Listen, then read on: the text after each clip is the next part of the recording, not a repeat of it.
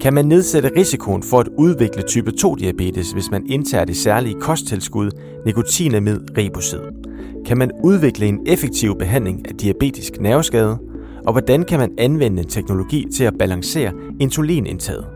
Det er nogle af de emner, vi dykker ned i sammen med forskerne selv i podcasten Diabetesforskerne.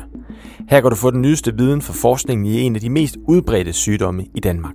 Man kunne se, når man supplerede dyrenes kost med høje doser af det her kosttilskud, jamen så var de beskyttet mod at udvikle overvægt. De blev mere følsomme for det her sukkerregulerende hormon, øh, der hedder insulin. De fik mindre fedtophobning i organerne, f.eks. i leveren. De fik øh, pænere kolesteroltal.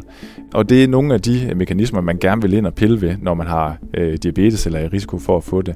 Jamen mit håb for det her, måske en ting af studiet, vi laver nu her, men specielt det opfølgende studie, er, at vi finder en, en metode, der kan forudsige, hvem er i risikozonen for at få nerveskade, og hvem er ikke.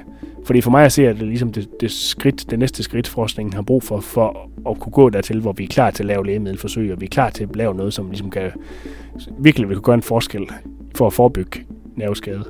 Det drejer sig om at ligesom at kunne give insulin, og måske også glukagon, automatiseret, sådan at systemet kører helt af sig selv, altså i et lukket kredsløb.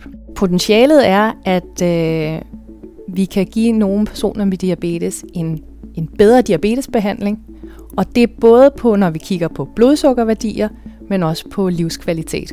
Vi har lavet 10 episoder af Diabetesforskerne, som udgives af de fem Steno Diabetescentre og produceres af podcastbureauet Kontekst og Lyd. Jeg er din vært, jeg hedder Simon Brix. Rigtig god lytning.